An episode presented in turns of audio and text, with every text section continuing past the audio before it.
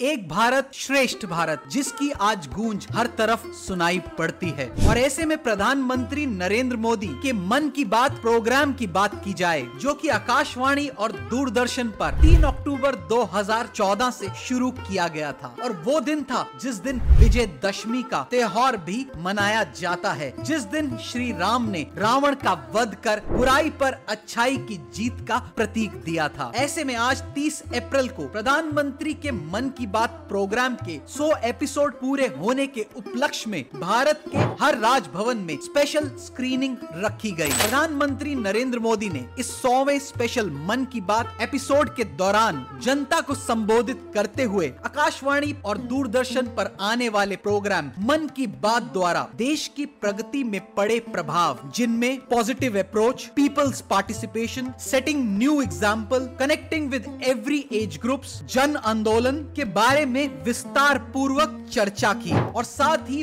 मन की बात द्वारा देश में लोगों को पहुँचे सीधे फ़ायदे के संदर्भ में भी चर्चा की, जिसमें जम्मू एंड कश्मीर से पेंसिल स्लेट्स बनाने वाले मंजूर अहमद लोटस स्टेम से फाइबर बनाने वाली महिला विजय शांति जी, हरियाणा से selfie with daughter global campaign वाले सुनील के साथ साथ मेक इन इंडिया मुहिम से हुई देश की प्रगति के बारे में चर्चा की। ऐसे में महाराष्ट्र के मुंबई में स्थित राजभवन में 100 episode of special screening of Mann Ki Baat के प्रोग्राम के दौरान महाराष्ट्र के गवर्नर रमेश बैस के साथ साथ मौजूद डिग्नेटरीज और बॉलीवुड इंडस्ट्री से आए दिग्गज ने प्रधानमंत्री के मन की बात प्रोग्राम से देश को मिले योगदान की सराहना की। तो आइए ऐसे में ले चलते हैं आपको सीधा कार्यक्रम पे। राजभवन में मन की बात कार्यक्रम के सौवे एपिसोड प्रसारण के अवसर पर आप सबके साथ उपस्थित होकर हर्ष का अनुभव कर रहा हूँ। आज हम एक उपलब्धि का जश्न मना रहे हैं आकाशवाणी के सबसे लोकप्रिय कार्यक्रम के रूप में, प्रधानमंत्री के मन की बात कार्यक्रम का। आज सौवा संस्करण पूरा हो गया है। पहली बार इस कार्यक्रम का प्रसारण 3 अक्टूबर 2014 को विजयादशमी के शुभ अवसर पर किया गया था। तब से अब तक यह एक लंबी यात्रा रही है। बीते इन वर्षों के दौरान मन की बात कार्यक्रम देश के कोने कोने में फैल चुका है। यह स्वच्छ भारत, बेटी बचाओ, बेटी पढ़ाओ, जल संरक्षण, लोकल फॉर लोकल आदि जैसे सामाजिक परिवर्तनों की उत्पत्ति साधन और विस्तारक रहा है। इस कार्यक्रम में खादी, खिलौना, स्वास्थ्य क्षेत्र में स्टार्टअप आयुष और अंतरिक्ष आदि जैसे उद्योगों पर ज़बरदस्त प्रभाव दिखाया है।